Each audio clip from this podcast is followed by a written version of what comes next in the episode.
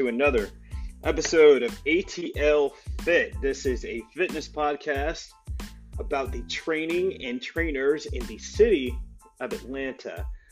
I wanted to do a quick little story to go back as uh, I'm celebrating my 25 years since my first uh, first day of college going to college and I know that if you if you've gone to high school and you you were kind of getting into your fitness routine, going to college and, and continuing it was huge. Because you know, in college you almost had all day you almost had all day to train. Especially if you were involved in athletics, it was kind of like your job. So so I was at the time. And uh, so I went to the school called Hampton University in Virginia. Very cold uh, during the winter, very hot during the summer. So I get there, you know, you get settled in, you know, it takes two days to drive there. It didn't work out, you know, was, I was chomping at the bit to uh, to get into the gym, start training, get get ready for the season. Uh, so I'm up there, and I go to the gym and uh, meet the football coach there. His name's Coach Parham, and he's like, "Hey, gym's not open yet. Uh, we don't have anybody to to watch the gym, so you can't be in here unsupervised." So I was like, damn, then what am I supposed to do? So, uh, and I was eating. I mean, this is my, also, you go to the dining hall and it's like a smorgasbord. All the food you can eat, food all over the place. Um, I was eating burgers and French fries every day. This is this is also 1998, so there are no cell phone cameras. I didn't even have a cell phone at the time, so I mean I couldn't monitor my body. Of course, who is looking in the mirror at themselves uh, keeping track of what they look like in 1998. Nobody had no. We weren't taking selfies. We weren't doing anything. So it was just like you, you just didn't. In, in 1998, nobody cared. I don't think anybody should care now, but 1998 there was no there wasn't a constant scrutiny. So a couple days go by, I go back up there. Coach is still like nobody to work it. I was like, I'll work it. He's like, no, you can't do that. You got to practice. You got to go to this other stuff. So uh, a couple more days go by. So what am I doing? What am I doing to, to stay in shape? I'm running.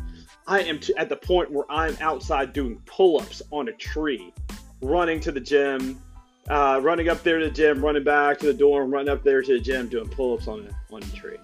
Um, I had never been to Hampton, Virginia before in my life, so getting there to the school was, was the first time I ever saw it. The first time I ever saw Hampton University is when my parents were dropping me off, so I had no idea. I didn't know where any other gyms were, and there was no internet or no no usable internet. Um, or, or, and even on top of that, I didn't have a car, so there's no Uber, so I couldn't find a gym. Um, there was a Gold's Gym, and I, I, found it later on, but we'll get that uh, that story later.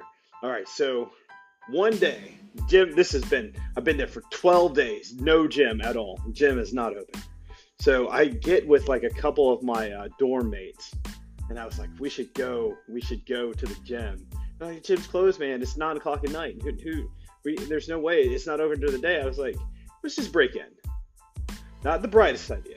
Not the brightest idea. But I was, I was 18, and I was, I was just so, so ready to do it. So we get up there, all dressed in all black. We go up there, and we. we pick the we picked the first lock. The first lock's the hardest one. That's the one to get into the building. We sneak through the halls. Uh, also, very fortunate. This is 1998, so there's no like mobile cameras and no security cameras anywhere. So we go to the gym, and we get to the final. We get to the gym, and we can't turn the lights on. Can't turn the lights on because you don't want to get busted. So I just start grabbing weights and just working out and keep the lights off. And every time we see a flashlight outside, we duck down, wait for the flashlight to go go around, and then we get back to working out. So I was in there. We were in there for about from like 11 o'clock to like 1:30 in the morning, working out, and we snuck back out. Uh, we never did that again. I think like two days later, the gym was open, and uh, and it was business as usual. 90s, man. 90s were, were crazy. So, if you ever question how committed you are to fitness, think to yourself have you ever wanted to break into a gym? Because I was that committed in 1998 to my fitness regimen and getting, staying in good shape. I worked all summer. I worked all summer. I didn't want to lose it. All right, which brings us brings me to my next two topics. These two people on uh, Instagram who I've been following that are just fantastic in promoting um, fitness, and one is this guy named Goob.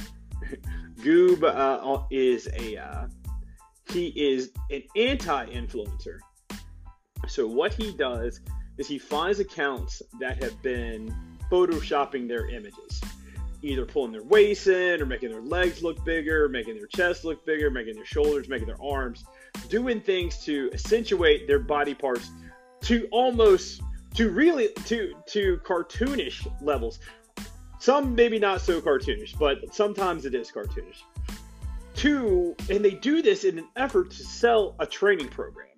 A training program that them themselves cannot even attain because they're having to use Photoshop. I, for one, I look at it like, hey, you know, if you're going to sell your product, you're going to sell some training, you're going to sell some supplements, you're going to trade, you're going to sell that. You got to be truthful. You, you got to be truthful in your advertising. You got to say, hey, you know, even if you're on PEDs, be like, hey, you know, I, I I'm on PEDs, I'm doing this, and these are my results. Don't go in there trying to fool people, thinking that you're all natural, trying to get in there and, and sell your and train people, knowing that they can't get the results you're that you're getting because you're because they're not enhanced like you. That is the one thing that that really really has rubbed me the wrong way in the fitness industry uh, since since it's since my introduction to it was that you have a whole lot of people smoking mirroring everything saying to take this do this these are my workouts. When you leave out the biggest part of the equation that you're either photoshopping your images or putting things into your body that that prescribed or not are enhancing your physique. And Goob does it on the the the most the scale where yeah, if you're literally going into your photos and using a app or using um, using Adobe or using some sort of system to alter your physical appearance in in in an attempt to sell your training or your supplements or or uh, or gain followers you're scum. I, I, I just there's just no other way around it. I, I just feel that that is those are my opinions. That's just the way that I feel. All right, so Goob, check him out on Instagram, and then there's also Joey Swole. Joey Swole, you've probably seen him on every single platform. Joey Swole is one of these guys who is calling out the tripod mafia. Do you know the tripod mafia? I know you know the tripod mafia. If you're working out in any type of city or any type of gym You've seen the people walk in there with their tripods, the try and set up their tripods and film. Now, filming, I, am not going to rag on filming. Filming is a good way to progress your training.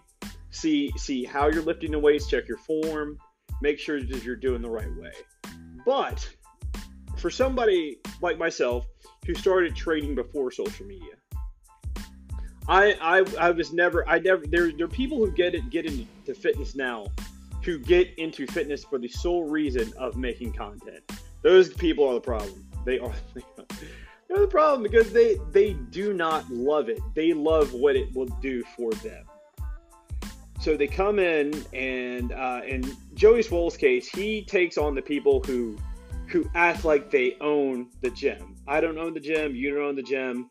The gym owner owns the gym, but you don't own any space. So if you're filming and you get upset or you say, oh, you walk through my shot or do anything like that, Joey calls them out, and rightfully so. They should be called out. There is no need to throw a hissy fit in the middle of a gym because somebody walked through your shot or to to kind of show out or chastise or you have a lot of these girls now who come in there and like oh you know this guy was staring at me staring it's a gym it's a gym you're looking you're looking around at everything you're looking, you're looking.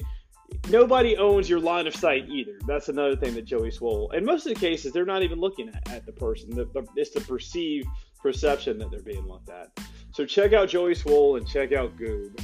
And I will be back uh, with some more great fitness stories from ATL Fit. I hope you guys have had a or having are still going.